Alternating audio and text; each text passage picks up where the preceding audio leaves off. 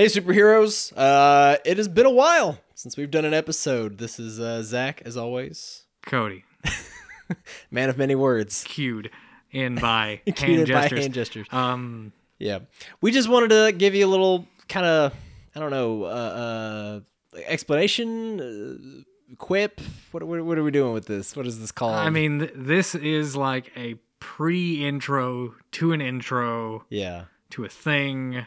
We just wanted to explain that uh, this episode. Along with some of the other ones you're going to hear this month, were recorded ahead of time, but we didn't release them because, well, frankly, we were kind of in the middle of sh- changing how the format of the show goes. And everything's been on fire. That's also been very true. Uh, Cody and I just have not been able to meet to record. Our schedules have been way out of whack, way out of sync with each other. Uh, we didn't break up. We're still together. It's okay. We still love each other. It's just you know you go you go finals, holidays, virus, uh, virus, right. virus, Work, work, virus, virus, work, virus. But the work virus. the work virus. But we're back. Um, this month of May, we're gonna have a new episode every week. You know, it's gonna make up for the fact that we've been absent for roughly six months. I mean, it's like an episode a month almost. Yeah, I mean, well, it's it's well four months. Well, our last episode was uh, in the middle of October, and Yeah, so that'll so that's about six this month. November, Six- December, January, February, March, April. Wow, wow Math is a thing. uh, uh, yeah, I guess technically it is six months. Yeah. I can't count. So, Don't worry. uh, but anyway, to to kind of mark our return back, we are doing a new episode every week. We're gonna start with this one here with the lovely Alex Fasciane. Thank you again, Alex. We really do appreciate you taking the time to record with us. Go check out Star Wars New Canon Book Club, please, please, please. That was my first ever podcast, and uh, it's a fun one. And then from there, we're gonna release Joker. Which we reviewed, I think, about two months after it had been in theaters. It was our third run. Yeah, because uh, it, it was like it, it was intended to come out in October, and then everything happened. Right. And uh, we just, we both got busy. And then honestly, like, it just didn't feel quite right to release Joker with a lot of things going on. So now we're going to release it. But anyway, we've got Last Jedi coming up with Alex. We got Joker after that. And then we got two new ones that we are recording today as of recording this little preamble thing here. And we're going to be doing Birds of Prey and Thor Dark World. So we're going to do some good and we're going to do some not so excited good. for that. Get excited for that. But regardless, we're back. We appreciate you guys sticking around, uh, you know, listening to the show and supporting us. And we do hope that we haven't lost you. And if we did, it's understandable. We get it. It's no big deal. Uh, but that's about it. I think, right, Cody? Is that all? Fine, yeah, it's Yeah. it's like when you like if you're climbing a hill and as you climbed the hill, you kind of just slid back down to the bottom of the hill. And then you kind of were like, well, do I want to walk up back the hill? And then you don't walk up the hill, but then you start walking up the hill. But then you see the spot where you kind of fell down the hill. Cody, Cody, I love all your hill metaphors, but we got to we got a jet. We got to record. Well, that was a lot more hill, but okay. All right. Well, thank you guys. Uh, enjoy this episode. Happy May 4th. May the force be with you. And uh, we'll see y'all later. Bye bye.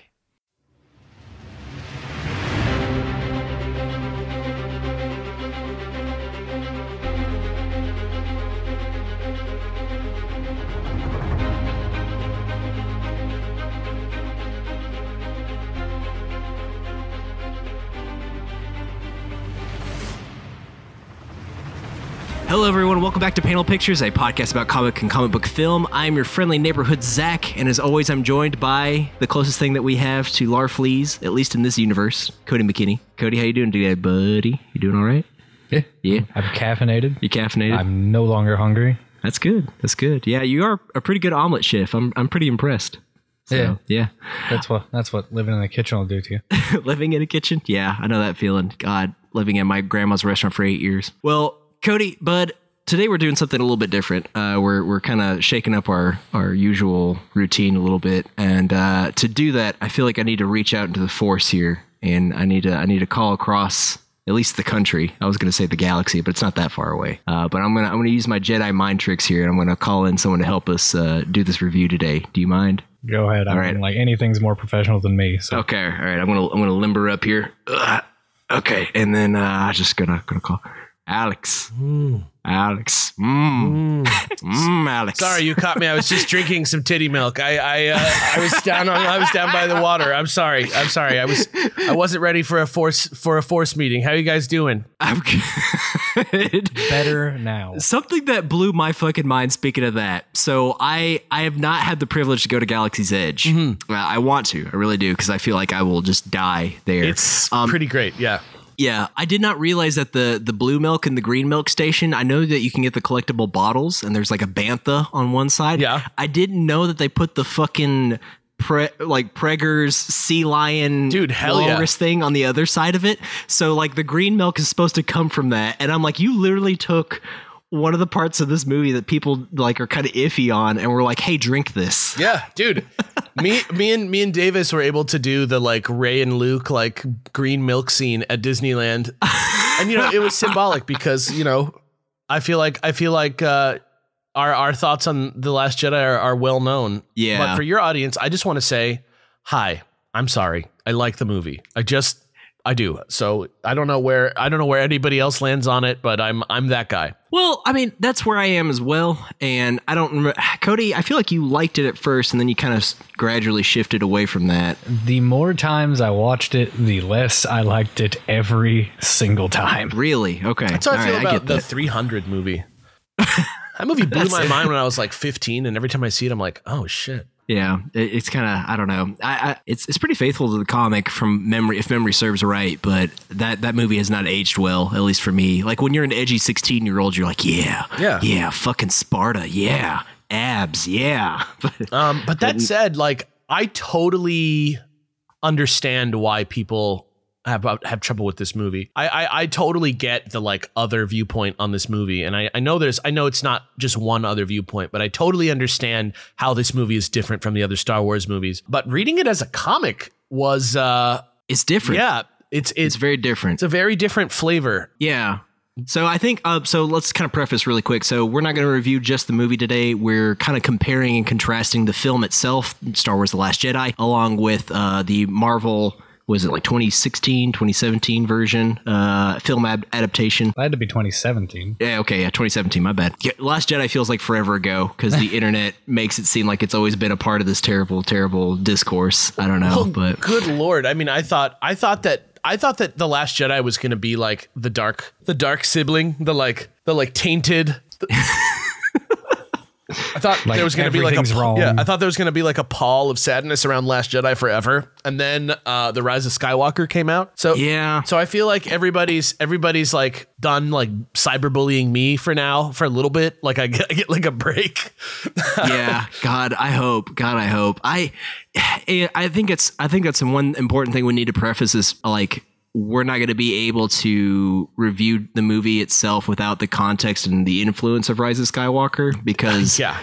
having rise of skywalker out now um, it definitely makes me look at the last jedi in a completely different light for me personally I, I got done watching it yesterday on disney plus and I was like, I, I don't get it. I don't get why people hate this movie so much. I get why they might hate Luke Skywalker dying. I get why they might hate Luke drinking green titty milk from a walrus. Yeah. You know, but like, I don't understand why people are like, this is the end of Star Wars. I don't understand. I mean, I kind of wish it was now, though.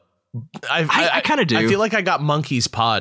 I think I feel like we all did. I, I I don't know, but uh, the thing about the Last Jedi, right? That's like so different. You know, I think I think it's like you know, I think it's a question of like what you see Star Wars as, and I think. I think for a lot of people, and I mean, some people just don't like the movie straight up, right? Like, Yeah. some people Yeah. are just like, Rian Johnson didn't write an airtight screenplay, and the movie is directed poorly, and you know that's Shit. yeah, I know, Uh, but that's a whole other that's a whole other conversation, right? And and Right. and in a lot of ways, the comic solves that problem. I'm I'm interested to know what Gary Whitta was working off of when he wrote this comic. Yeah, I am too because like this almost seems like it was kind of influenced by people's reactions. A couple things, yeah. You know, um, let me pull my notes up here. Like, there's one thing in particular. Uh, we can kind of go out of order here since we're not doing a play by play here. Everyone's seen the movie or they don't, whatever. It's been years. Um, like, get with it. yeah, get with it. Yeah, get with it. While Um, he's looking that up, like for me, they just keep like in this comic, like there's always little bubbles that hammer in like Little, commentary. It's like, oh, never heard that story before. Type like, Yes. like it's almost like jabs. Yeah, like okay, so there's one, and I can't find the exact quote here through my notes, but there's one part where they're talking about the plan where they're going to go to get the slicer from Canto Bight. Yeah. and everyone's like, "Cool, cool, are we cool?" Like, and uh, Rose is like, "I feel like everyone's forgotten that this was my plan all along." I wonder if like the the negativity towards uh, Rose and Kelly Marie Tran. You know, I, I wonder if that Oh. influenced that kind of oh, like extra tidbit in there. You know, Well, I don't know. I think I think I think like what I think what it is. A lot of this, like, I think Gary Whitta is if, if he was able to see the movie uh, before he did this, like if he was able to see the movie's impact culturally before this was written. I'm not sure if it was. I don't know what the timetable was on it. Yeah, that's that's the hard thing to ascertain. I, I think I could probably figure it out if I looked it up, but I, I I'm not I'm not 100. percent But like, I think what he's trying to do here is he's trying to sort of it's almost like a peace offering is what I got from it. Like I didn't Sure. I didn't feel emotionally babied by this comic. I felt like a lot of a lot of the trouble that people had with this movie was looking at the character arc of Luke Skywalker in the original trilogy and seeing how he goes from like a neophyte like boy who doesn't know how to do fucking anything he's stupid he doesn't yeah, he doesn't know what he's even doing. And then by return of the jedi he's like confident he's like you know he's upgraded his lightsaber he's basically like taken his jedi identity on for himself and he's like triumphed over temptation. He like had his like showdown with the emperor where he like figured out about overcoming the dark side and overcoming his own demons to like be a true like powerful light side jedi and Yeah. and and and i think that the problem a lot of people have with the last jedi is that like it almost seems like the movie is like shitting on that legacy a little bit right like i feel like i feel like some people feel like my luke would never have done that and i don't it's it's weird to me waiting 30 years to see a movie about luke skywalker like at his in his prime and like being able to dispense some wisdom and him just still being this sort of like almost even worse off than he was uh before uh yeah, yeah. but before Return of the Jedi. I think that what this book does that I think is interesting, and I'm and I'm actually I'm actually sort of like I'm actually sort of like impressed with it. It's almost like notes on the screenplay a little bit because It is, yeah. because because one of the one of the one of the other things about the comic is that there's no pacing issue in the comic like there is in the movie because you don't have to sit and watch it. You know what I mean? Yeah. So so they can skip around and say things, and I think that just the the little the little extra element, like the book opens right with Luke talking to himself in the comic. Almost, he's talking about like uh, he's him separating from himself from the force and and why he did it and how he feels a little bit more. Yeah. And I feel like if people had that, people who like really love their image of Luke from when they were young, like I feel like that would have at least like sort of invited them into the thought process a little more. And I think the movie expects a lot of us, the audience, to do a lot of that work ourselves because we it, it, expects us to empathize with him a little bit. And I think that Right. and I think that in the comic, the fact that they sort of like spell it out for you a little bit more, I think it's almost stronger of a of a way to get Luke's idea across because he doesn't even come out and say half the stuff that he thinks in this book. Um, that's that's really true. I I, I feel like we have to kind of piece together his, his emotions by ourselves, and I, I maybe that process is what upset a lot of people. Like maybe some people couldn't figure out like why did he get so downtrodden after after one mistake or something like that, or or why did he get so hard on himself after Ben quote unquote fucked everything up? yeah. And of course, it You does. know. It does spell it out for you in the movie. Like it's there for you to get if you Right. if you are watching it. But Luke doesn't say it to Rey. You don't get any of the the feeling like they that they really focus on in this, which is like that Luke sees himself in Rey a lot. Yeah. And and I'd like just to go back to what you were saying earlier, Cody, about the uh the thing where he's like talking about uh, you know, I've never seen that before.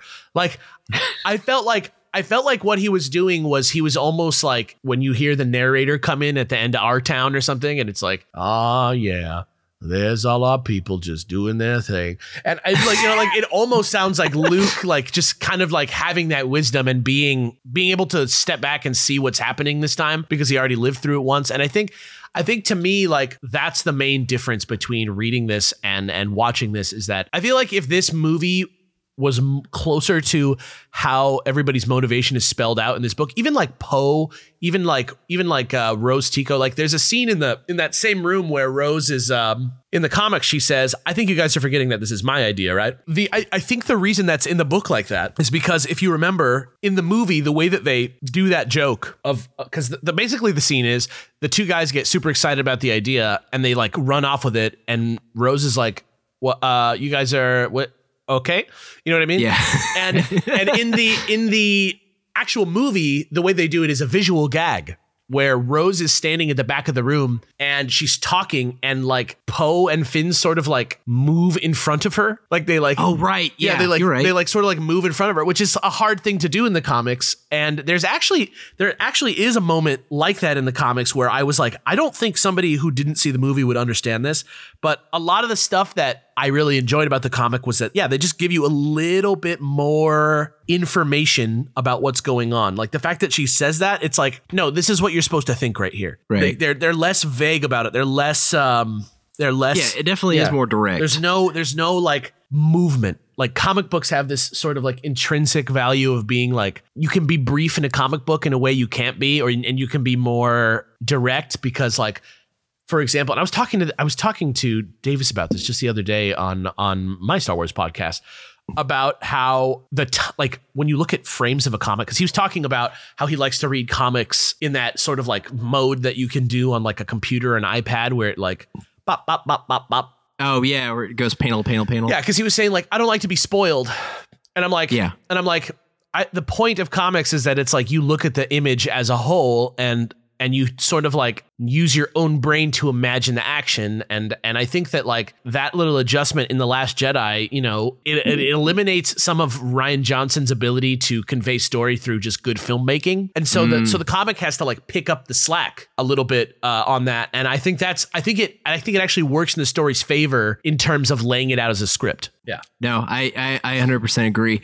Uh, one thing I did notice though, reading through the comic and then watching the film, and I actually did this side by side. I had my iPad in my lap as I was like watching the movie, and I was kind of comparing and contrasting as things were you know developing. That's a lot of dedication. Do it. I said that's a lot of dedication. I, I, I mean I don't know I, it wasn't that bad I did I did like one hour one day and then I did the next hour the next day so it wasn't too bad but um one thing I noticed though is that the movie has a little bit more I would argue almost like a comedic tone compared to the comic I feel like the comic is almost taking things a little too seriously sometimes because they cut out like the banter between Hux and Poe at the very beginning you know but to like counter that there's also like these little things like Leia says uh what was it? Uh, what's the line? I got it right here. Let me pull it up here. Leia says, "Always with the big ships. Sometimes I feel I have to ask what they're compensating for." Yeah. you know. Yeah, or And- Poe says like, "Oh, I hope it's not another big ball or whatever." Yeah, exactly, exactly. Destroying base. And so, like, I, I, I wonder, like, I wonder if those kinds of scenes didn't, like, the the Poe and Hux one gets me that it's not in the comic at all. I think Or, it, you know, I think it just goes back to a question of time. Like in a movie, right, where you're sitting there and you're watching it at the pace of the director, he can include those jokes in a way where it doesn't like make the scene about those jokes.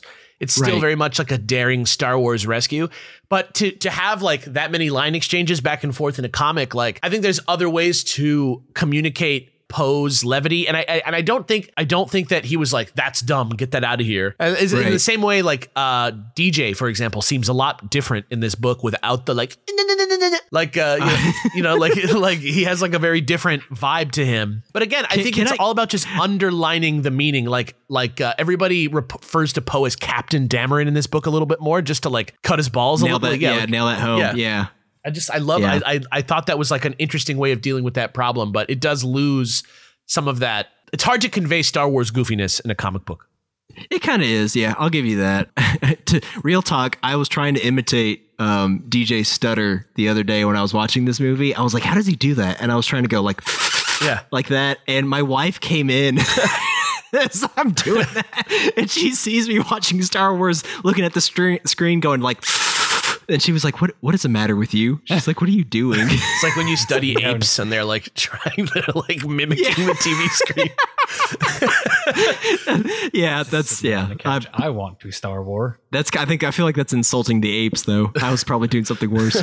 um, another another scene though that I really like I, I read this comic and I felt like like you were saying, you know, you kind of go in the mind of these characters a little bit more with the comic. I wish one thing that had been included in the movie that was in this comic is the scene where like Chewie busts down the door and he's like, Chewie, what are you doing here? Dude, yeah, that whole scene is so much better in this. Exactly. When he's like, he's like, you know, who, like, what, what happened to Han? And the movie leads you to like, okay, well, you put the pieces together. But the comic is like straight up, hey, he got killed by his, de- you know, his son, and then Luke gets so mad that uh, like bowls are lifting up and things like that, and then Chewie gives him a big hug, and he says, "It's all right, Chewie."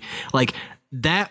You know, ten seconds of film would have added a whole lot of weight to that that entire scene, in my opinion. You know, I I, I mean, I I know making your own Star Wars movie is stupid. It's fucking dumb. I you know, like time. yeah. well, I mean, bad. like you can make your own Star Wars movie, but you shouldn't be serious about making your own Star Wars movie because you're not fucking JJ. You're, You're not, not, like, Rian. yeah, you're, not, trying to be like, I'm the better writer. But it, No, no. But I think I think But I think it comes with I, I think it comes down to like okay, like literally in a comic book, like you don't the comic book you have to spell it out because you can't have acting in the comic book. Right. Uh, and I think like I think like in the movie, like the reason he doesn't do that is because it is like a little bit on the nose. It's like a show don't tell type scenario. But because in the comic book, he literally is like, oh, if I hadn't cut myself off from the force, I would have known. It's like it it it makes sure that you know exactly. And I didn't get the exact feelings that that that he says in this comic, but it's Mm. almost stronger to hear them spoken out loud just because I feel a little bit more empathetic towards Luke in this story and less like he's like a crazy wizard. yeah, I I kind of wrote that down. You know, especially you know, again, I know this is like the fourth time we've referenced referenced this, but like this fucking milk in the space walrus. You know, they Yeah. they cut that part out of the comic. Yeah. and you know, I I, I wonder again. I, I wonder if it's because people might have reacted poorly to that, or if that's something you can't convey in the comic well. But in the movie, I felt like that really made Luke look like a crazy ass space hermit that had just lost all sensibility. Ma- made him look eccentric, at least, right? Yeah. Well, I I kind of take that scene a little bit differently. Okay. Yeah. when I saw it. Like, I think that first interaction he's having with Rey is less like him trying to convey that he's lost his mind. I think he's trying to run her off. I think he's literally there to be like, look, you know, if somebody shows up at your door that you don't want to be there, you're going to be weird to be like, you know, it's like coming to the door without like, like in your underwear when the Mormons show up, that Right. type of thing, where like, Yeah. No, I think you're I think you're right on. to bug you. So like you're just like, I'm just gonna be crazy. If you hang out, that's up to you. But we're gonna go fishing with a long ass fucking like spear thing. Yeah. and I'm gonna drink titty milk. Like yeah, no, I'm right there with you. I think I think you're right on with that, and I think that I, I just think again that like in a movie, it's easy to it's easy to convey that because Mark Hamill, you know, he's an amazing actor. You're getting this like bitterness. You're getting like you're getting this extra element of Rian Johnson, the director, being like, yeah, Luke is fucked. Luke is not doing like Luke is like not the way you think he should be right now. Like Luke still has shit he needs to deal with, and and it's almost like it's the same thing with him throwing the lightsaber. It's not a ding against Luke. It's not a ding against the Jedi. It's to show you, the audience, who has grown to respect the lightsaber like it's like a crucifix almost. You know, like you almost feel like, oh, that's like a holy object. Yeah. To watch him just throw it, it's like it's for us to be like, oh. But in a comic book, you know, it's almost it's almost like you know, it's you have to tell, don't show a little more because you gotta you gotta tell the whole story. Absolutely. Yeah, and yeah. I, I don't want to derail this anymore. No, than I go for it. to, But like, Do it. I that's one of the things in Rise of Skywalker. The spoilers for anybody who cares. I don't know why you would care at this point, as we, as we've like everybody's seen it, everybody has an opinion. But in the uh, when she goes back to Ahch-To in the in Rise of Skywalker and she throws the lightsaber into the fire, like and Luke's Force Ghost catches it, and it's like a Jedi's weapon should be, but like held with more respect and like that's that i feel like that's jj being like look i did the thing guys like it's he's not he's good again Yeah. you know like that's one of the retconny things that he does that was there as fan service almost and i kind of wish weren't there in that movie Yeah, it's like if you're gonna have the Last Jedi, right? If you're gonna like make the Last Jedi, even if you don't like the Last Jedi, you still have to like. it still has to happen. It's You have to acknowledge it. yeah, and and honestly, of all the things, like there's a lot of things in the Rise of Skywalker that are this way. There's there's the uh the guy who's like the hold maneuver is fucking bullshit. That would never work. Like uh there's all kinds there's all kinds of little things like that in this movie, right? Yeah. Like when Kylo is like well, they were nobody because technically They wanted to nobody be knew who they nobody. were. Yeah. Or whatever, right? Like that's Yeah, that's God. that's the type of stuff where you're like, God damn it, like you're literally just erasing this. Or when he like rebuilds his helmet again. But listening to J.J. Abrams talk about that specific moment where Luke catches the lightsaber is he said it was a way for him to show how Luke is now sort of like he understands the score now. He understands that like the problem was his problem. Like he needed to like grow and like not like blame all his personal issues on the fact that he like made a choice about his destiny. Mm. But like I, I don't know. Like I I just it's it seems so it seems so bold in this movie. This this whole this whole story, the whole story of the Last Jedi is like somebody gave Rian Johnson a job that was almost impossible, which is like make the new Empire Strikes Back, right? Like everybody's thinking about it because especially because That's especially because the first job, the first movie is like literally structurally like almost the same as New Hope. It has like some interesting like remix elements where they like make Han into Obi-Wan, etc.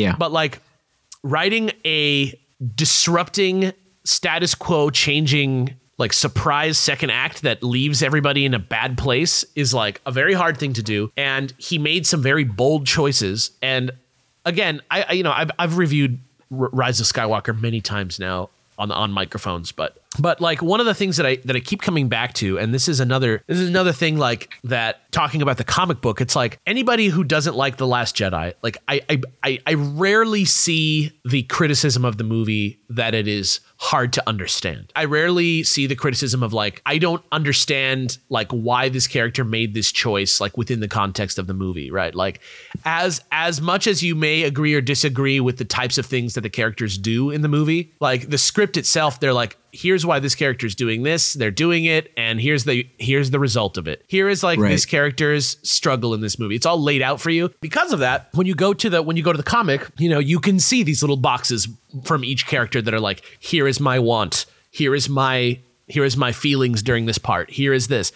And i don't think that if we if we read the comic book adapt- adaptation of rise of skywalker which i don't know if that's coming out or what but It probably will. I mean, the book's coming out in like March, and so the comic will probably follow after that. right So. um but i don't which, which also Star Wars is canceled because Nien Nunb is dead, and I'm mad. I can't believe it. So I can't believe that they were like. I'm by the so way, he's pissed. dead. It's just how they did it with Ackbar too. That was another. I that was another moment in the comic where he was like. the comic, they just yeah. gave him a second, and I think in the I think in the movie it would have been weird to like give Ackbar like a moment because he's like not in the story at all. You know what I mean? Like Yeah.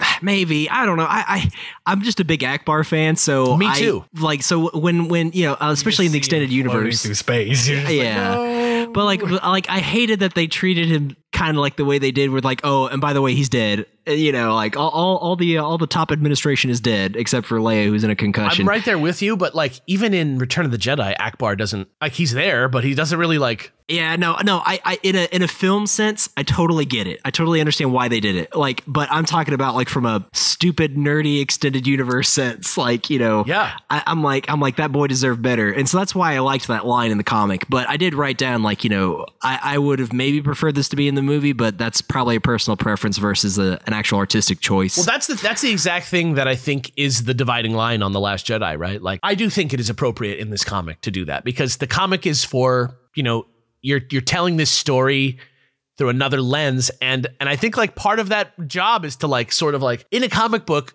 You can take a moment because the tone of a comic book allows you to do that. Like you can shift narrator in the middle of a scene. You can shift focus without breaking continuity because I can look at that panel of Ackbar as long as I need to to understand what's going on there. I don't have to like the screen, the on-screen version of this is like Wedge in Rise of Skywalker. It's like, was it really worth having Wedge Yeah. in the movie just for him to be like, I'm in the movie? Like, good job. yeah, and and I feel, I, I feel like I feel like it would almost I feel like it would almost be worse. Not to mention that his son, I know. know. His fucking son-in-law literally died. What ten seconds before that? smooth flying, Lando.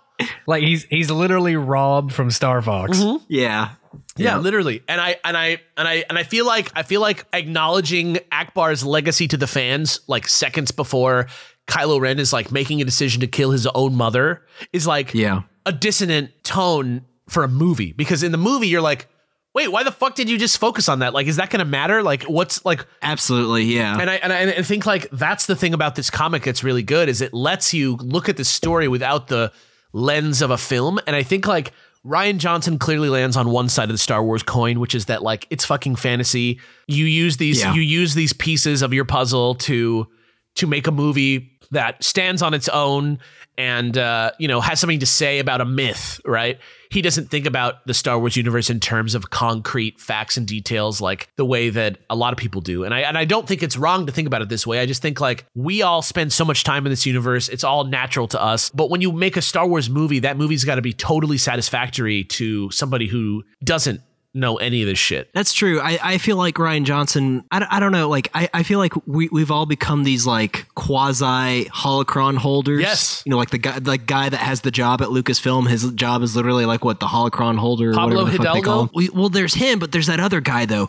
The He's he's a small little Asian man, and I remember watching a little documentary. He, there was like a little five minute documentary about his job, and he made literally a program that tracked every character like in a historical timeline Yeah. and you could pick a character and it would map out where they were going and stuff um Wow. but to to to get back though, you know, I, I feel like we've all become these these holocron holders, right? And we're we're all like, oh, and this happened, and this happened, and this happened. And, and I think you're right. I think Rian Johnson is like, okay, but maybe we don't have to always use this this this uh, mythos, this the these legends and things like that in a sense that you guys are used to. Maybe we can ditch these characters or you know kill all these characters off that have some uh, importance in the galaxy itself, but maybe not narratively. I don't know. You got you're giving me a look, Cody. What's going on, bud?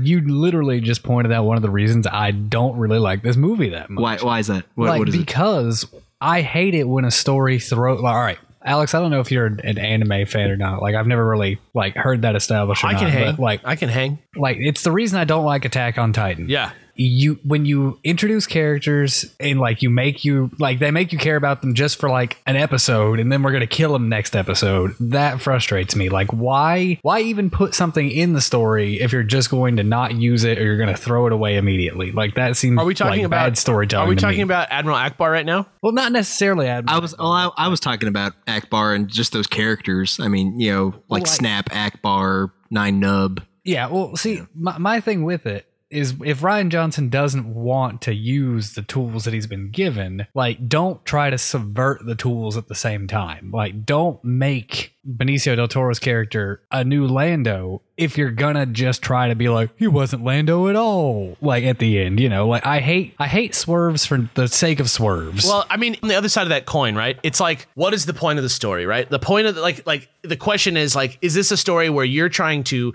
escape to a world, or are you trying to watch a myth? And I think, and I think like, I think the hmm. difference, I think the difference between the two is like one is not correct over the other one obviously. You know what i mean? Like i Right, think i right. think that's why i say like when i when i try to talk to people a lot of people like by the way like just because of the way the discourse is it's really hard to talk to a lot of people who don't like the last jedi. I mean some people some people it's normal. You know what i mean? Like some people just don't like the movie and it's fine. You know what i mean? Like it's i don't i, I never care what people's actual opinions are.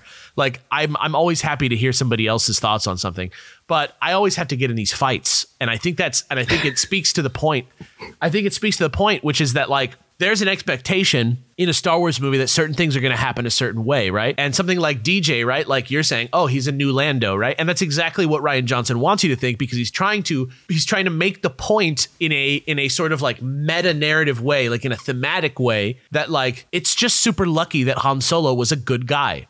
Like there is this mm. there is this there is this storyline going on with Finn throughout this movie and it's actually clearer in the comic that he starts this movie off as somebody who has only been in the resistance this far by happenstance because Rey wants to be a good guy. And he Right. Rey is like the first long-term friend he ever made, you know, besides Poe, who he thought was dead for a long large portion of the first movie, you know, so he didn't really like assume that he was buddies with Poe. But Rey's like his friend, that's his whole world, and he's like it's almost like selfish what he's doing, right? Like he's he's he's like I need to like go and get Rey because this whole fucking war is some bullshit, you know? And DJ is like the the sort of like two years along version of that, right? DJ is like this character who is a lo- like on the surface, you're like, oh, he's like a Han Solo lovable rogue type, but really. He's he's a guy who's like there is there is no good there is no bad that shit is made up look out for yourself. He's like he's literally like he's literally like uh, the fox in uh Pinocchio. He's like, "Hey Finn, like he's like look what your life could be, but dude." And then Finn has to grow and learn throughout the rest of the movie like like the reason the rebellion is like based on on like regular people is because we're just trying to protect what we love. Like there's a cause to it. You know what I mean? And so Right. he's telling you that story. The same thing with with Rey. It's like they build up this thing about like who is Rey, who is Rey, and on the one side of the coin, if you're living in the in the reality of the Star Wars universe, you know you want to know the answer. You're like, "So why? Like, there's Snoke. Like, Snoke is like not the Emperor. He's not a Sith. Like, who the fuck is Snoke? Like, what is his deal? Like, the fact that you don't get an answer to that is like extremely surprising. Same thing with Rey. Like the fact that the question of who her parents are gets brought up again and again and again. And as of the Last Jedi, of course, I know the plot of Rise of Skywalker, but I'm just saying, like, Right. as of the Last Jedi, when he's telling this story, the surprise isn't that you're not the hero. The surprise is that you were the hero this whole time because you wanted to be, not because you had to be. And when you get to make mm. that choice all over again, you know what I mean? Now you're starting on a new path, you know, you know what I mean? And and that's the point of the last Jedi is to shake Star Wars out of that structure of like the Luke guy goes to the place and it's the thing. It's like almost like that worked once and there are other things to say, you know, now that we're making a third set of movies. But on the other hand, right, like in the in the in the in the soap opera saga of what's been happening with Anakin and Luke, you know, it's hard to it's hard to consider these movies part of that story because obviously like Luke kind of like had his arc and so they said, "Oh, let's take these characters and make them sort of like a map for these characters to follow and find out in a modern world like how those values are going to lead you down different paths." You know what I mean? Right. And, Right, right, and I right. think and I think that what Last Jedi is trying to do is trying to be like, look, like Skywalker is not equal to Jedi, and there's a million different ways to think about the Force out there, and there's a different there's a million different ways to think about evil and good. And I don't think that's a thing that's unique to the Last Jedi. I think like if you look at all the movies and all the all the all the expanded uh, anything that has to do with the Force in the in Yeah. the new canon, you see this this idea. Like even in Rogue One, they're like introducing, oh, there's like this other religious group that that likes the Force. Even in Force Awakens, Lor San Tekka, he's not a Jedi. He's like this other type of thing. Maz Kanata, there's like another thing. There's like that death cult that that that's obsessed with things being destroyed, and they are strong in the Yeah. Force. And uh, I don't know how far you guys are in the Star Wars comics, but there's like the Stone Power people. Oh God, yeah, that was that was insane. Yeah. that was really cool, but that was yeah, insane. Yeah, and yeah. and I think and I think like in that idea, you know what I mean, like trying to grow this this series, this this uh, saga beyond the actions of Luke and Han and Leia, who are you know quite honestly dying, like in real life, like they're fucking they're fucking old people. You know what I mean? oh yeah, Like I, I feel like that was the statement that was trying to be made, and I, I don't think he was throwing those things away. He was using them to create a situation that was familiar to you, and then and then show you like, oh no, like it's not fair to Rey's story to like make her beholden to an entire thing that she had nothing to do with. You know what I mean? Mm. It's a, this it's this question of like living with the mistakes of of of the past generation. Like I feel like everybody talks about how Luke isn't the way that they expected him to be, right? Uh, Yeah. And it's a very well documented thing, and it's a very big point of contention in Star Wars. But if you go to Han Solo, I mean, is everybody really satisfied with a guy who's like regressed to like his bad behavior from when he was young and his marriage is ruined and he's like just in his own same self-destructive path of like problems and then he like at the end of the movie decides to like you know apply the thing that he learned in the last trilogy which is to like stand up for like the force and like believe in a world bigger than that like he does exactly what luke does. He has the same exact arc. Like Rey even comes to him and teaches him how to be a a, That's a true, hero. yeah. it's literally like the same fucking arc but everybody li- like nobody's nobody's mad about Han Solo and everybody's mad about Luke. And I think it's just because in the first in the first movie it fits into an a familiar form. It fits into you know they they say oh Luke isn't uh you, they say Han isn't Han he's kind of like Obi-Wan. Uh, and and they try and do that in the last Jedi. They're like Luke isn't Luke he's Yoda. Right. but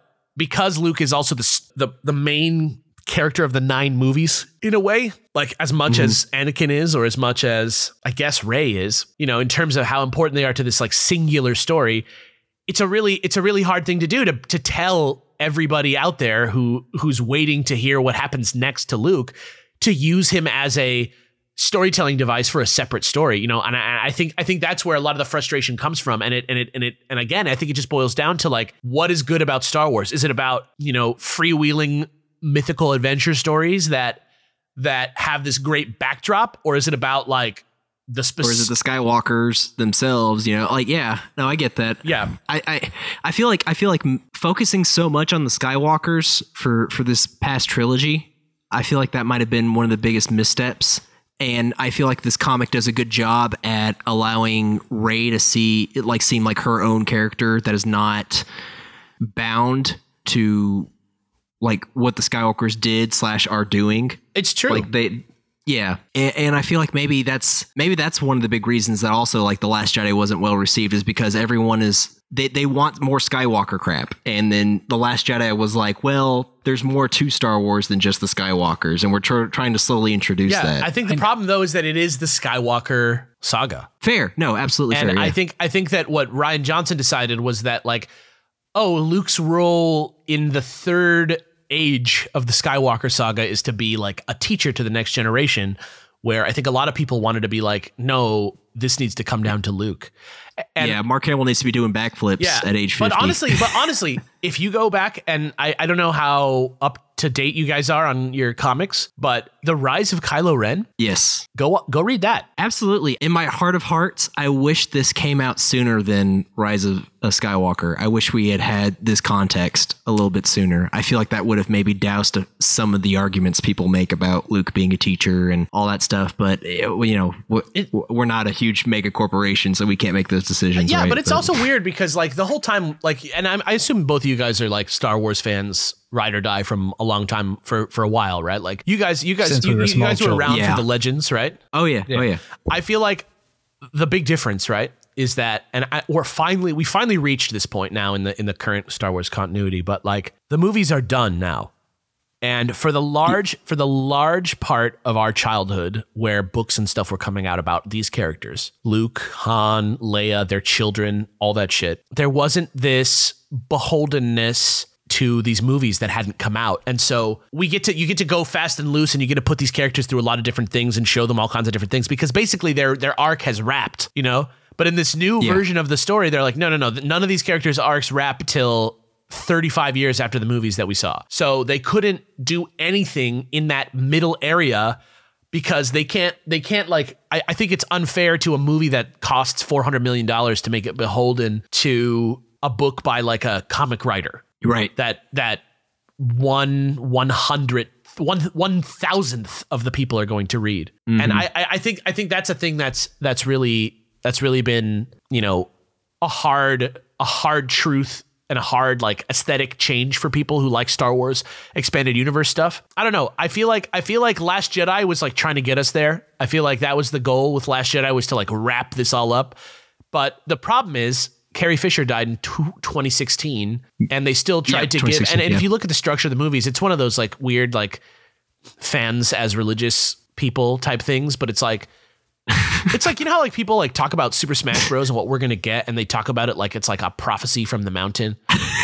yeah. Alex, I feel like a lot of this you're just talking about me, like in a weird way, because like I am the problem almost every time. There's no problems. Anyway, could, There's no problems. This is just this is just how I see it. This is just people. This is just people with different things they want to want out of stuff. You know what I mean? Right. But you look at but you look at Star Wars and you see oh, Han's movie is Force Awakens.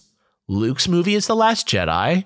Right. And Leia's movie is The Rise of Skywalker. Yep. And I feel like they got that idea in their head and then she died like a year before production started, but they just like didn't think about that. Mm-hmm. And then they were like, oh, uh, all right. Well, how much footage do we have left?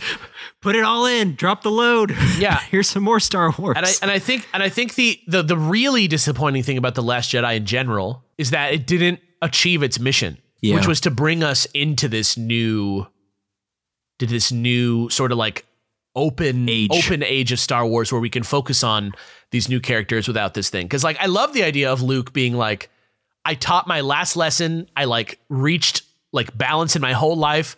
I like I like hit nirvana. Like I don't I don't think the arc of Luke that happens in the last Jedi is dissatisfying to anyone.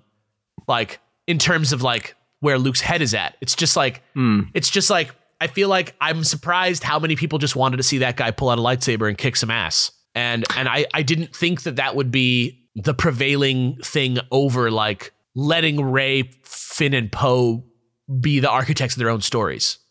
And hmm. and and and Rise of Skywalker really, I guess it gave us that in a way, but it gave us it in like the worst way. it, it was just too much. It, it was crammed up to the gills, in my opinion. You know, like you're, you're trying to fit three movies worth of character development for Poe and Finn and Ray and Kylo and all that stuff. You're trying to fit that into two hours. Yeah. You know, I, I, I enjoyed the fact that they all got to grow a little bit. We got to see them interact without the baggage of Leia, Han, and Luke. But we just didn't. I agree, is what I'm trying to say. I, I guess at the end of the day, you know, Last Jedi was trying to show that there there's just more to it than just these three. But and and starting and starting that process. But maybe I, I don't know. I guess people are afraid to change. I don't I mean, know. well, I I get where you're coming from, but like, all right, so I think the reason I don't like the Last Jedi that much is because I'm I'm just like story trash and I like tropes. I'm like I'm a big fan. Like tropes are tropes for a reason and they work for a reason. Like especially like the like the Chekhov's gun trope where like you show me a thing early in the movie and that thing will get paid off by the end.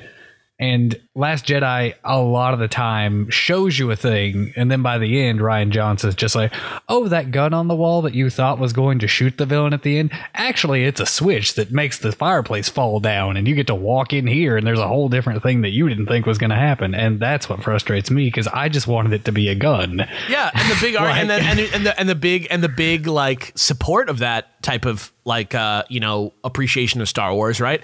Is that Star Wars is like a fucking rollicking kid friendly adventure where it is about simple understandings of good and evil and like guys kicking ass and guns and heroes and stuff. And so why shouldn't it just follow that you know that type of structure you know what i mean like i feel like i mm-hmm. feel like that's not a, i don't think that's a wrong way of thinking i don't think that's like an unfair way of wanting your star wars you know what i mean No, I I don't. One of the arguments I make all the time is I I don't think people know what they want from Star Wars anymore because you know these some people are saying like oh these movies are too. I keep hearing the word Marvel like the Marvel action. That's your brother. Well, I hear oh well that is my little brother, but I mean I hear it from other people as well. But I keep hearing that people are saying like oh these movies aren't deep at all, and then other people are saying oh these movies aren't deep enough.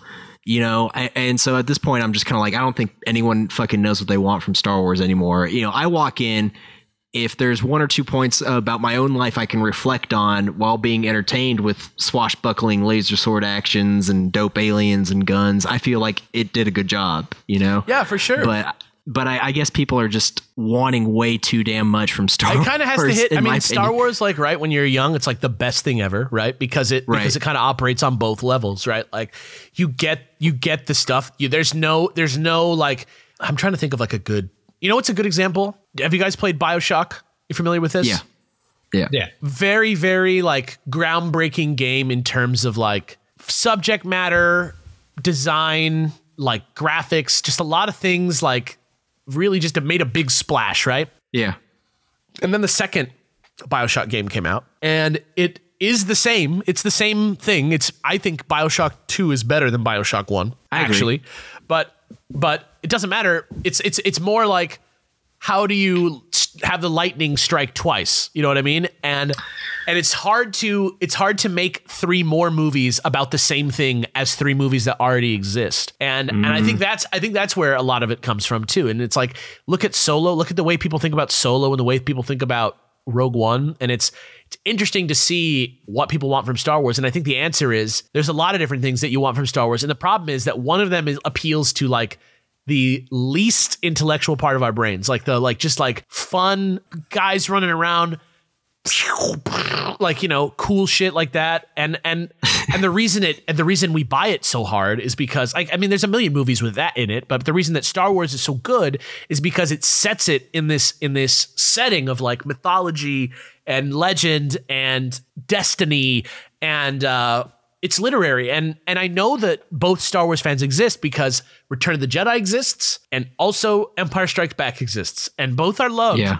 and I think the fact that we're reaching this point now has to do with the fact that what like we're the only people who were there for all three. Mm. You know, pretty much. Like I was I'm not that old, you know, where I watched all three of the original movies come out in theaters, but there was a time when the only three movies that I knew about were those three movies. I remember it well. You know what I mean? Like I was Yeah. I I I had a relationship with Star Wars when there was only 3 movies. And then the prequels it's like a little bit easier because they're setting up things we already know about. George Lucas wrote this, so like you know maybe there's something there to that. And uh, the the prequels, you know, they they didn't create this division in the fandom because they weren't they weren't the same type of movies. It was just a different style of camp from a different time. yeah. You know, and, and and and that's the big thing to take away from the prequels, in my opinion, is that it's what was campy in the early 2000s. Like people always talk about Flash Gordon uh, with regard to the original trilogy, and like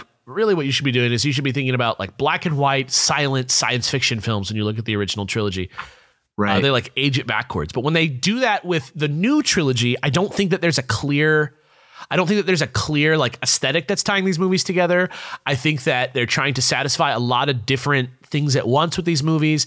And I think that while The Last Jedi is a great film, I think it's like I'm almost at the point where I just unequivocally say it's my favorite Star Wars, right? Yeah. It definitely is not a movie that cares that much about setting up specific epic fights or, you know, paying off like assumed debts with the story. You know, like as if we already as if we already know where the story's going a little bit. You know what I mean? And I I think that's I don't think that's good or bad. I just think like I think that it's it's a it's it's a movie that that is one of the things that Star Wars is. You know what I mean?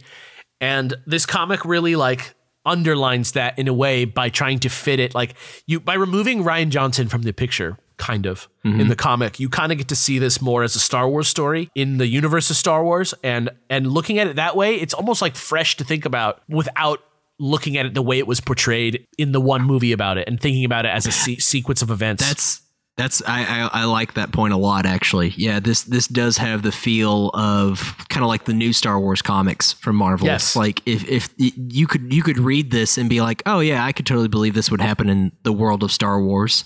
You know, these are characters I could totally believe in. You know, I, I I'm flipping through it right now. I've got the copy that I lent Cody, and you know, the the the more and more I just look at it, though, I I'm really impressed with this comic. I'm really impressed with the adaptation, and I I think this is probably my favorite film adaptation of all the the Star Wars movies because Force Awakens doesn't really do a whole lot to go outside of the the actual script, uh, the comic adaptation. And I got done reading the Rogue One uh, comic adaptation, I think two weeks ago, three weeks ago, and it misses a lot of the points that makes Rogue One so good, in my opinion. It it, it doesn't include a lot of the scenes, like. I, like okay, the one with um shit. What's Donnie Yen's character? Chirrut. Chirrut Yeah. Imwe. Yeah, Chirrut Imwe. Like the part with him smacking down all the stormtroopers. Right. That's not there. It's like two panels. It's like tuck tuck, and then you know his buddy comes in and shoots the others, and that's it. So you don't get to see like Chirrut be the blind master that he is. Right. You just you Yeah, get to see. you don't get your cool fight scene. Yeah, right, right, right. And and maybe that's not the best example, but that's an example I'm trying to make nonetheless. This this comic does a good job of showing the the the changes that Rian Johnson was trying to make to Star Wars. Well, maybe not changes, but I don't I don't know the the the evolution. it does a good the job of adapting his his message and his like character growth things and his plot points for a non-motion medium like Absolutely. like uh, and, and and i think a lot in a lot of ways it's almost more effective for a story like this like if we go to the first page Yeah. well not the first page but like when when we cut back finally to Rey uh, after the after the scene where Finn wakes up and he's like, "Where's Rey?" and we Yeah. go to the actual scene where Luke throws the lightsaber away in the comic, right? yeah. if you just look at it and and you and you read through it, it it doesn't create the level of expectation from the scene cinematography wise that that that happens it doesn't create the level of drama that it builds up to in the movie and when he throws the lightsaber away here it's much more it's it's it's a very small panel on the page it's very uh you know it's a much more solemn gesture. And it's a scene that you know wouldn't play in a in a 300 million dollar movie that's about like you know space wizards. But but in a, but in the comic where you know you're you know it's telling this story at a, at, a, at its own pace you almost feel more empathy towards Luke in this moment and you don't think it's so ridiculous and so surprising. And it just, I don't know. I don't know why that is. I don't know why that is exactly, but I, I feel like I'm more patient with the characters. I'm more I'm more understanding of what's going on. Like Luke talking to himself. I think honestly, if there was a voiceover from Luke in the movie, I feel like there would be a fraction of the hate that there was. I, I, I 100% agree. Even the part where like Rey runs off with the Falcon early, Yeah. and he's he's all like, uh, in in the bubbles it says, you know, running off before you finished your training. You know, where have I heard that before? Something like that could have could have added to. I, I 100% agree. I the problem is is I don't know if the voiceover would have worked in a cinematic sense. I I, I, I, agree. I agree with you. I just I just feel like I feel like in the context of this comic book, I feel like some of those Yeah. character moments are communicated a little more clearly and like in a way where when I read it and when Zach reads it and when Cody reads Right. it, like we all pick up the same exact intention from it in a way that the movie That's the true. movie doesn't that the movie leaves open a little more. That's true because like when I talk to people about the Last Jedi with Luke, for instance, people are like, "Oh, Luke just gave up, and that's not my Luke." And you know, when I watched it, I didn't see Luke give up. I saw a guy who tried something and it backfired horribly, and now he's just like beating himself up about it. Did you see You know? did you see that Rian Johnson clapped back at somebody the other day? No. What do you do? So this is so this is interesting, right? Because I, this is exactly what we're talking about right now, and I know we're I know I know this is not everybody's favorite conversation topic out there, uh oh. Uh oh. but basically, like somebody wrote like a big somebody somebody gave like a big complex chart of um like why it was so bad for Luke and how they're like he already overcame this when he did this in this movie, and he already figured this out when he did this movie, et cetera, et cetera, et cetera.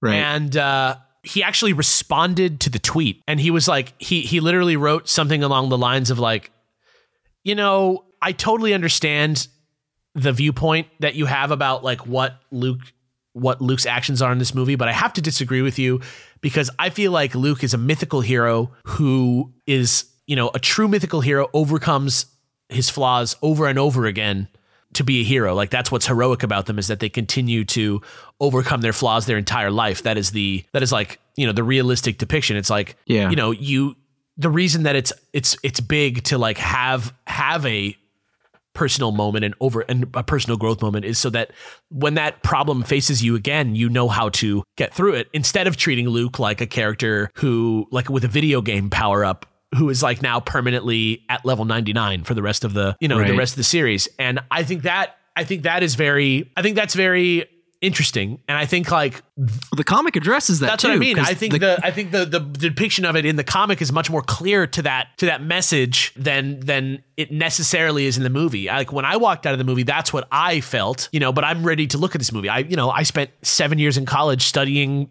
Beowulf. Right. You know what I mean? That's that's how I think of every story, right? But for somebody who's Right. looking for just like a fun time, you know what I mean? I can see why somebody would love Solo more than The Last Jedi. I can see why somebody would love The Rise of Skywalker more than The Last Jedi if you don't care about the mythical and literary, you know, legitimacy of Star Wars, which like I say in air quotes big time because like who the fuck cares anyway, but like, you know, that's where my head is at. And that's that's like why my that's why I'm it's I, I grapple with my own opinion of Star Wars because I feel like I'm imposing something really complicated and heady on something that doesn't really require it. Absolutely. Like, I, I get where you're coming from, and I think this is the reason the two of you like this movie a little bit more than I do, is because, especially in your case, because you're a far more like you're, you're a creative person by nature. It seems like you've been like comedy sports. You've always been like a sort of like get out there, make your own thing type Yeah. dude. From everything I can get. Not to from mention you. I write for a living. Yeah. yeah, and Zach's the same way. Like Zach's always like always got new projects, trying to do things, like move move the story along. Why why are you attacking me like let's this on be our productive. podcast? why are you And, doing like, this? Scene. I but whereas like in my case I'm just like yeah the stories are there I like the stories and like that one story exists and I just want that one story to exist and I can keep watching that exact same story over and over and over again and I'll be happy with it. And like where you guys are a little bit more creative than me, I think you like this movie because this is a creative person's Star Wars. This is a like hey, we took the thing and we turned it on its head a little bit. Now it's new and now we can go new directions with it. Yeah. Whereas like I'm the dude who just like we we know where this story should go, and it didn't go the way that it should have went in my head. It's the same reason I don't like Iron Man three. Like we've uh, like we've had this argument too, where I'm just like, there was a way the story should have went, they didn't do it, and that's why it's bad. Like I'm the internet. Yeah, like, like I'm but just it's not. like- You're not the internet. Like it's like I think those opinions a lot of the time get sort of like conflated with stupid people because of the way that discourse happens on the internet. But I don't think I don't think those feelings about movies about. I don't think that those are like wrong opinions about about about movies that are like you know like why does Iron Man need to struggle? You know what I mean? Like why does Luke need to struggle? Like does he need to? Like no, he's Luke. He's cool. He like I, he was my childhood hero.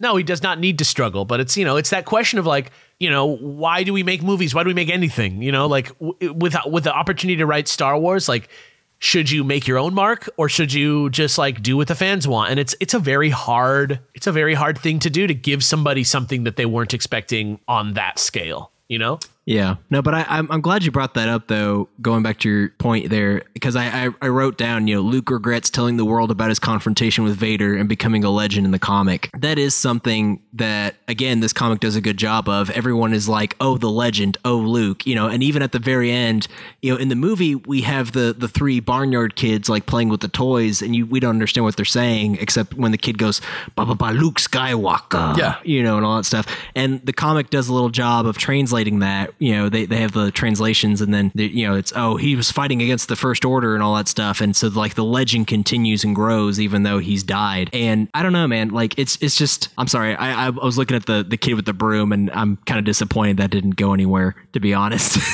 looking at I, you know, it's, you know what's funny is I was going to, I was going to, uh, I was just going to mention that because I Yeah. thought it was so crazy that people thought that that kid was going to like show up in the next movie. Yeah. I, I, I, I totally I didn't think he was going to show up, Right. but I thought the the idea, like, I'm glad, I'm I'm kind of sad the idea didn't go you thought anywhere. maybe you were going to see know? like a Jedi apprentice, perhaps, like you know anybody else learning the Force besides the three people who've had it the whole time. or like or like oh snap all these younglings now have a connection with the force like there's some hope left you know and they something. Kind of did it. I mean, like low key, they were They like kinda did with Yeah, Finn. like kind of. I that was like the most confusing part of that movie to me. But but like oh yeah oh yeah I just thought it was so funny, like the idea that like people were worried that that that, that kid with the broom was going to be like a major character in Star Wars going forward. The whole po- the point of that is to say it's it's Rian Johnson being like, and now the Force, you know, the destiny of the Force is where it's meant to be, which is with like kids who like look at space and think it's awesome, and it's not so much. Don't get bogged down in this like weird one story, like you know Yeah. that was that was the that's the point of the Last Jedi, and it's and it's definitely like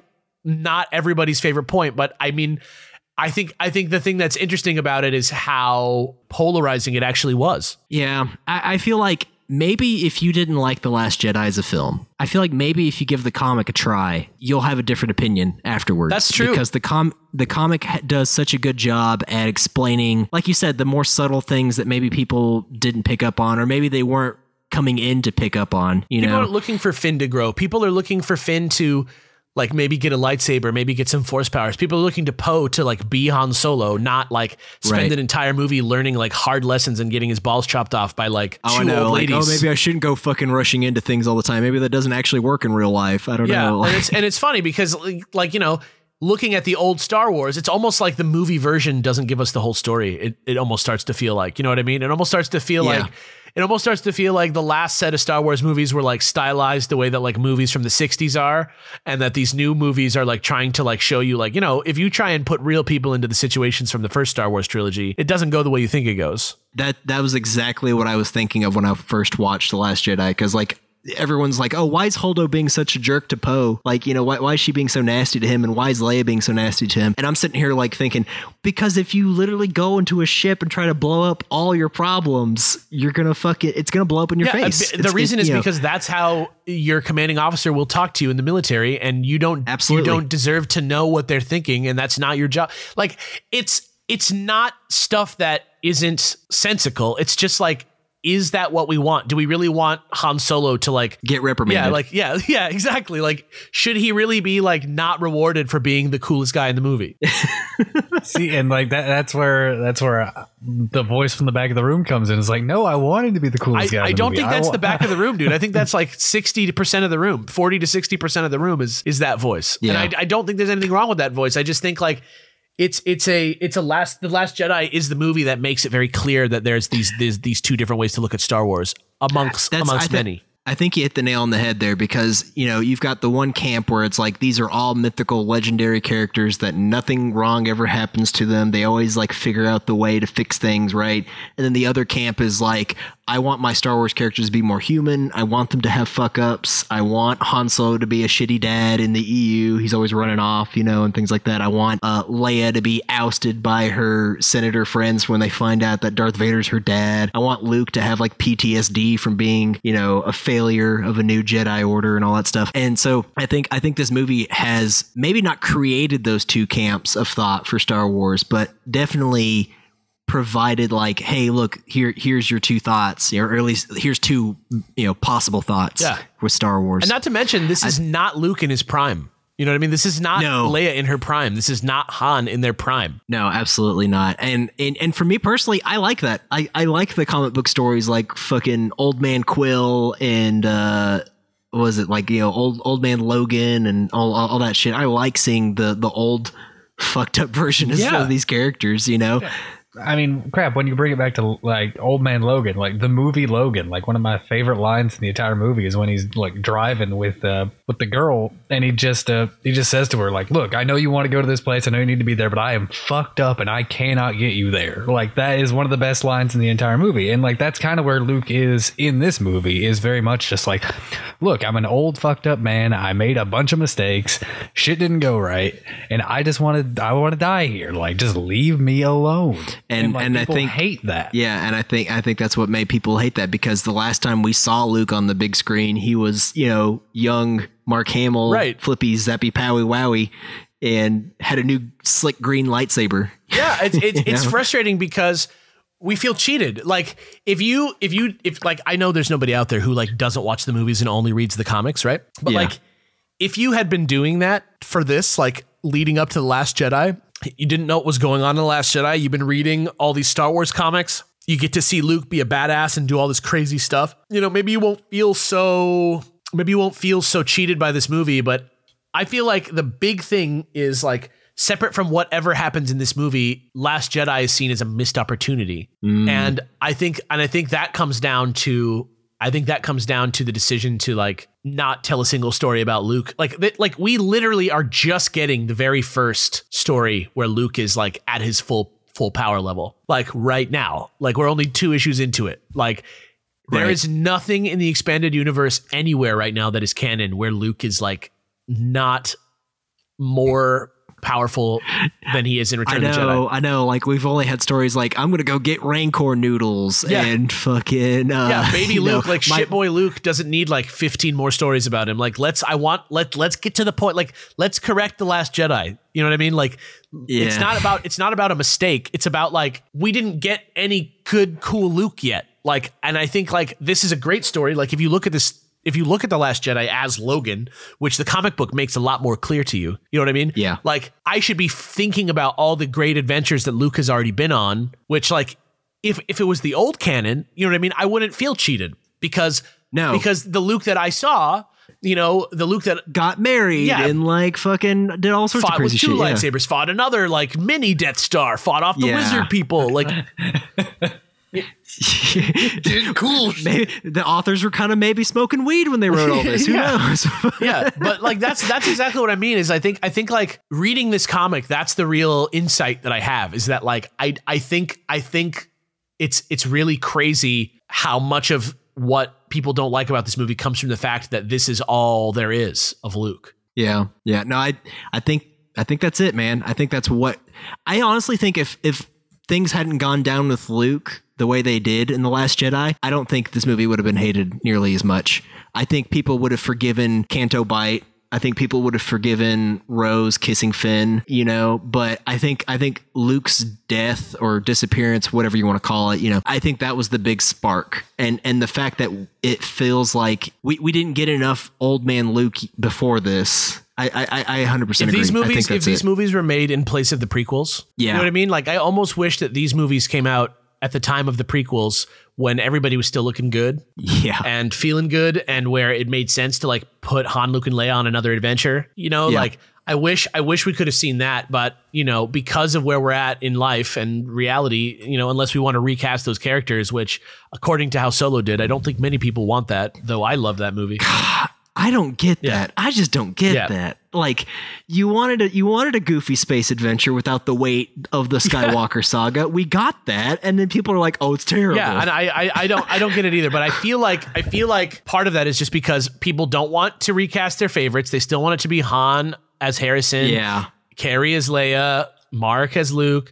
But somehow, you know, I, I don't know. It's it's it's it's uh People don't know what they want from Star think- Wars. That's think- it. People don't know what they I want. think people just don't actually want movies set 30 years after Star Wars. And we're just trying and we're just trying to pretend like they aren't Yeah. somehow. Like we're trying to make it seem like no time has passed and that for some reason these characters that haven't done anything for 30 years according to us, like all the stuff that they've done for 30 years to keep them relevant is a mystery to us. There's like one book set in between and it like featuring them, you know, one or Yeah. two, you know, and like it's like one of them is like right after Return of the Jedi, and it's just Han Solo like flying around and Leia. You know, it felt it felt it feels very much like treading water. And then the other one is like deep in. Bloodline is like deep in, and it's like six years before Yeah. Force Awakens, right? Right as right as Luke disappears. I guess. I, I mean, I don't know how long Luke's been gone. Uh, really, I don't know what, but like it seems like there was like 20 years of Luke being a Jedi teacher. I think I think that's right. I have to I have to look back at my little visual dictionary because they made a new dating system. Yeah. like it was before Starkiller incident. Yeah. but I think twenty years is right. Twenty to fifteen years. Yeah.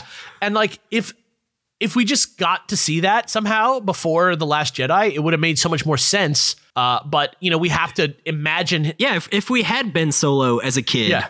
You know, a- a- like growing up, and he could have been the fucking baby Yoda to the Mandalorian. Yeah, you know, it's just Uh, it's and- rough. Yeah, yeah, it is. Cody, you, were you gonna say something there, bud? Oh, like I'm speaking of Mandalorian, I think that's what I was going to get at. Is the, I think the reason people like Mandalorian so much is because it's not really connected to anything else. So the, like it's just its own story.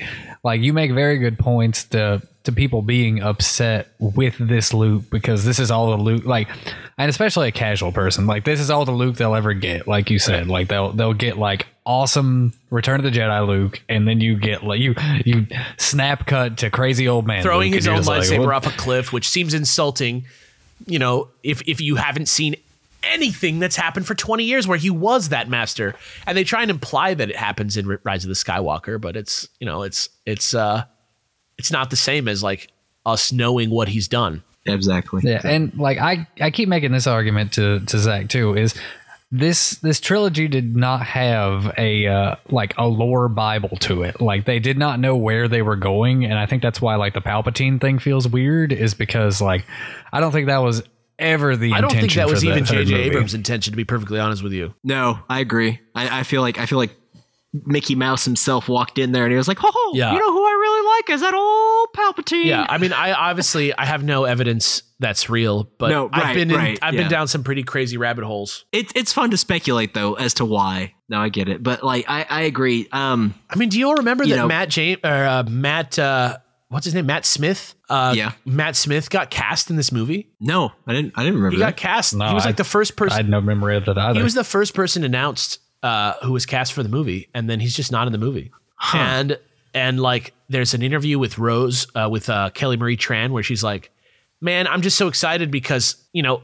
Rey and Rey and Rose never really got to interact in the last movie, and in this movie, you get to see a bunch of them interacting, and it's really awesome. And I'm just excited for people to see that, like things that just didn't happen in the movie that they were saying and thought were going to be in the movie. And I just believe that maybe like they had a different idea at one point in time. Like there's a there's a there's a Reddit post out there that's like, you know, it's like one of those guys who like sometimes leaks real stuff. yeah, And he's like, JJ had a much smaller idea for the Emperor than this originally. He had an idea. Uh, I don't know if you're familiar with the Mortis situation. yeah, yeah. Uh, Just for people who are listening, that's a it's like a like an offshoot sort of like three part movie that's in the middle of the Clone Wars uh, TV show where they go to this like realm of the Force that has to do with like the nature of the Force. Uh, and there's like a father, a son, and a daughter. And what the what the what this what this Reddit post said is that he went to Lucas after sort of being frustrated by the Last Jedi giving him anything like the fact that he could just do whatever. Yeah. he was a little frustrated with that, and so he went to George to be like, "What do we got?" And George was like, "Well, I've been working on this like right before I like gave up the thing." Like, and and Filoni, like, if you watch Rebels, that that Mortis thing is not like something they're trying to retcon out of Star Wars. No. Uh, no. apparently, you know, according to this post, the original idea had the Emperor in it, but was more like what we all thought the Emperor was going to be some type of MacGuffin or red herring type thing for the Emperor. Yeah. It kind of was, but like, I don't think anybody expected him to be the true big bad of this movie. Uh, or at least I didn't going in. You know, they said, oh, well, they had this other thing planned with the son of Mortis. And if you remember, like, a big part of that story has to do with the dagger Oh, right, right. Yeah. which yeah. like is another thing that's like seems to have remained in the Rise of Skywalker script. It's rough. It's rough to it's rough to take those characters and do something with them. It is. It really is. And my hope is I, I know this is a, a long shot, but uh, people keep saying we might get that extended cut, like the extra 15, 20 minutes, maybe. Not the whole J.J. Abrams thing, but the, the extension to Rise of Skywalker. My hope, my I doubt it. I doubt it. But my my adult brain is like, no, quit being stupid. But my kid brain is like, yeah, yeah. I mean, I still think we'll get the Snyder cut of Justice League at some point. That I think People might, I I'm think that stupid, might too. happen because that's like like they have nothing. Like WB has no like WB. Who knows what they're gonna do next? That's WB true. is That's like true. it's like no shame. They'll be like, "What did you guys want? This? Okay, Please give us money. You you wanted a Birds of Prey movie? yeah. Hey, uh, I, I I will sit through it for in, to to get to the James Gunn uh, movie. I'm I'm I, That new trailer looks good. Like, Does it? I haven't got to see it. like it. the second trailer, like the first trailer looks like Suicide Squad, but the second trailer actually seems like it has some heart it in seems it. like they made me yeah, want to see it, It seems more. like because James Gunn got on the property, they had to like make some like actual choices about what was going to happen, and it like it like made the movie more focused uh, Yeah. to get to like the status quo they need for the next Suicide Squad big movie. I'm very interested to see if the Last Jedi's influence on this story survives anymore in the book. You mean like the the extent? You mean the actual book book for Rise of Skywalker? Yeah? I'm or- interested to read that book. I'm interested to see like what parts of the story get focused on in that book because I feel like we Yeah. did not see the whole story there. But it, I've got the Last Jedi book. I need to actually read it. I've only read like the first couple chapters, and then I got distracted by the other EU stuff. Yeah, I, I same thing with same thing with the Last Jedi. I didn't read that book either, but I'm I'm I'm interested to see, especially with Rise of Skywalker, like if the creative powers that had to do with the, these movies really understood what the Last Jedi was trying to do for them. Yeah. Well, Cody, you got any last thoughts here about Last Jedi? I mean, no, nothing that's positive. Like, I, I, I could, we could sit here for another hour and like have you guys debunk all the reasons I don't like this movie. but I mean, like, they're none of them are really legitimate. They're all personal, and I feel like that kind of disqualifies them. personal. Like, I can't. Well, yeah, but I, I can't sit down and objectively be like, well, the, the movie's bad because these things that Rian Johnson did. I can't do that because that doesn't exist. Like uh, we know, like I know some people who did that specific thing, and they seem foolish when they did that. but um, like for me personally, like it's it's all just choices that I just think that they should have done differently. But it's not like it's not relevant. You know what I'm saying? I guess. I mean, it's it's just a movie. Like it's just all we're just all talking about what we think about it. I don't think you should be ashamed to have like a negative opinion on it. Like I mean, yeah, like I, I guess uh, I can see where you're coming from. It's just one of those things where I, I've got a real bad habit of being like, well, if I had done it, this is what I would have done. Like I'm always the guy who wants to rewrite stuff, not because like I feel like I'm better than anybody else. It's just like, well, like I was saying earlier, like there's always like directions I feel like stories should go, but all of the directions I want things to go are tropey. Oh, I'm So, definitely like, writing you- a treatment. I'm the- definitely writing my own treatment for episode nine right now, just as a thought exercise for myself. Oh, You know really? what I mean? I'm not trying to say this is a better movie. I'm just like, I don't think there's anything wrong with being like, this is what I would have done, as long as you're not trying to say like I'm smarter than Rian Johnson. You know what I mean? Like, That's yeah. it doesn't matter. Yeah, like, there's the- no, there's no, I'm smarter than anyone. Yeah, that's that's been the biggest problem I think I've had with this whole entire discourse about Last Jedi is that people are like, I could have done a better Star Wars, and and I'm like, really, Paul, that works at the mini mart. Yeah. You you think you like could write out a you know several hundred page script and and get direct you know get camera people to do what you wanted to do and actors to convey the feelings you want to convey? Yeah. Like, no, shut up, dude. You know. I, I just I, that, that's that's. I think the ownership really intensified after Last Jedi. I think people were like, all of a sudden now they're like, Star Wars is mine. I mean, it was always it was always it was always there. I think. I think it just like never got too far away from what we expected before. Because the Right. last twist that happened in Star Wars that was unexpected, like I, I don't think I was even alive for it. You know, the the father thing, which was Oh, equally right, was yeah. equally polarizing. It's just like when I came up, that was already part of it.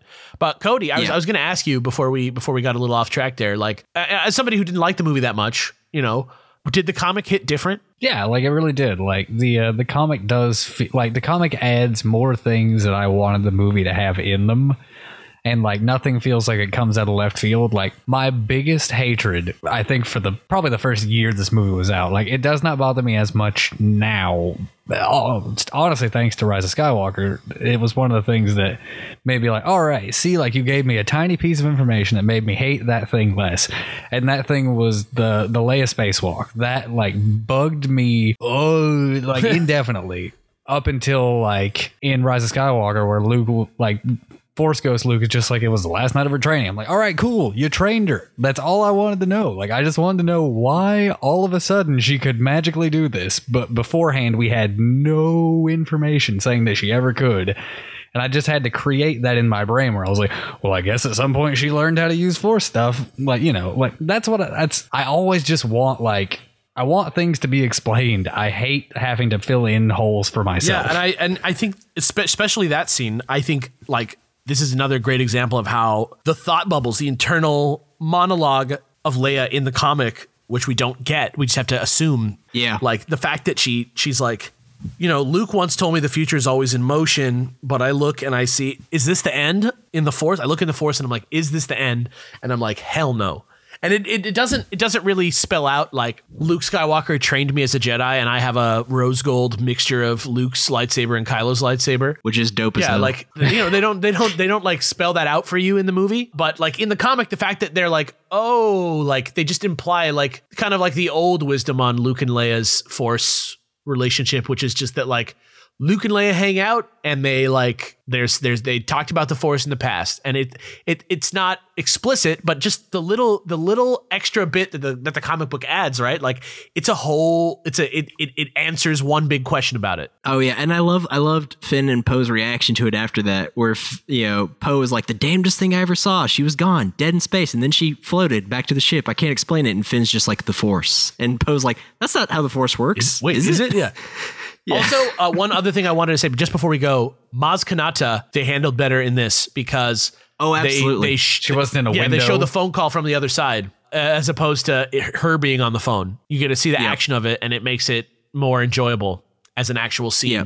But apparently, I was watching the uh, commentary on The Last Jedi, which, by the way, if you haven't seen, very worth watching because right at the end, as the as the movie's wrapping up, Rian Johnson is like, and you know what is so crazy is I really hope people like this movie. It comes out in a week. Oh God. Oh wow. Yeah, but the thing I like about that is that he's not sitting there on the microphone the whole time answering haters. Uh, he, you know, he's talking just about like why he did the things that he did in the movie and like what is happening. I think that's I think it's really illuminating, and I think that this I think that this comic book does a lot of that legwork. Yes, absolutely. I, it goes back to you know something I've heard you say before, where it's like no film director goes out to make a bad movie. They think they're making it. They're, they're trying. They're absolutely trying to make. In in an ideal good situation, when the director is Yeah. doing what the director is supposed to be doing, yeah, they're trying their best Yeah. to make the movie good. Right. Right. I felt that when I watched this movie. I felt Rian Johnson tried to make a really good Star Wars film and something that was that was, you know, adventurous, both literally and figuratively. And, you know, I, I feel like this comic does a good job of of patching up some things, uh, maybe that most people didn't quite get from the movie. I feel like this comic does a good job of uh, it, it, it does it's like a second camera Yeah. you know you get you get to see things from a quite a little bit of a different angle some shots are recreated in the comic and beautifully like where rose zaps finn or when holdo runs the ship through the the dreadnought or whatever that the, the huge title ship is Snoke's called flagship. Snoke's flagship, yeah. Um, you know, those scenes are recreated beautifully in the comics. Uh, Canto Bight is less flashy in the comics, which I thought was interesting Yeah. because, like, in the movie, I was like, oh man, like I like this a lot, even though people didn't like Canto Bight. But in the comics, Canto Bight looks like kind of dull. Honestly, it's like a pacing issue for me in the in the movie. Yeah. Like I it, I do think that's like the weakest like leg of the movie. Oh, I get it. Yeah. But it's just because it feels so like I guess I was watching the deleted scenes that go into that sequence, and Yeah. it's not like the action like makes it, but just the length, just the added like length and like stuff that happens to show like oh they took much more advantage of like this being like a city and like the racing, and there's a much bigger fathier chase and stuff like that. Yeah. like what that part of the movie does for Finn's character is like important, but because of the way that it is in the movie, it's like so you expect a lot more from it, and it and it's like a whole set piece for like one conversation basically. And I, I think the way they do it in the comic, where they give it as much time as it requires, and it even removes some dumb stuff that like the movie has to like like um when DJ's like he's like an alien in a tuxedo filled you with coins. That's cr- oh, that's Oh, yeah. crazy. Yeah, like I like I, I I just think I, I don't know. I don't know. I think I think the comic in that way, like if there's a spectrum of like pure, like expressive, emotional art on one end and like utter fan service trash on the other end, I feel Yeah. like the comic takes like two or three confident steps towards fan service to the to the benefit of the story. I think. Absolutely. Absolutely. Alrighty. Well, I think that's going to be it for this episode, folks. Uh, thank you so much for tuning in. Thank you, Alex, for force joining us from across the country. For here. sure. We appreciate For it. man. sure.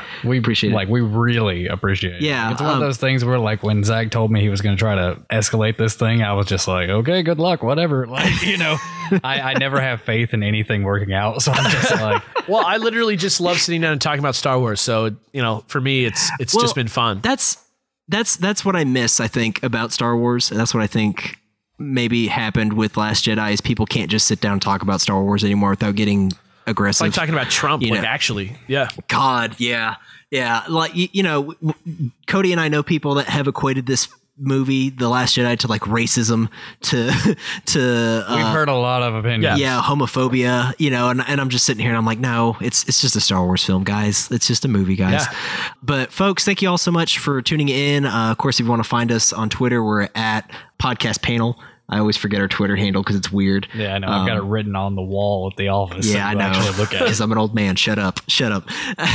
and uh, Alex, if people want to get into what you're making, uh, where can they find? Uh, I think know, pertinent to this conversation, you can find me on Twitter at Faciani A. But if, if pertinent to this conversation, if you want to hear me talk about Star Wars a whole lot more, itemized reviews of every Mandalorian episode, books, comics, movies, games, all that shit. Uh, look us up. Uh, the Star Wars New Canon Book Club available now on iTunes and all other podcast zones. which was actually my very first podcast. So Hell yeah. uh, that was yeah. I literally like I saw that you were in this, and I was like, I don't know what a podcast is, and I started downloading it, listening to uh, on my bus rides in San Francisco, and I was like, oh, now I get why people listen to these things. Yeah.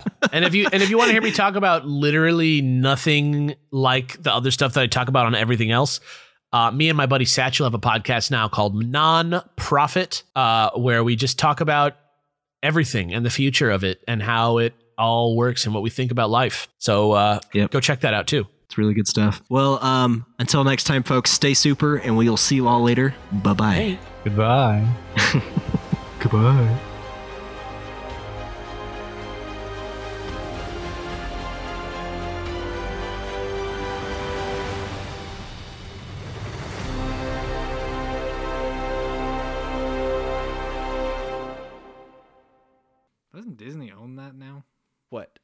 May the fourth.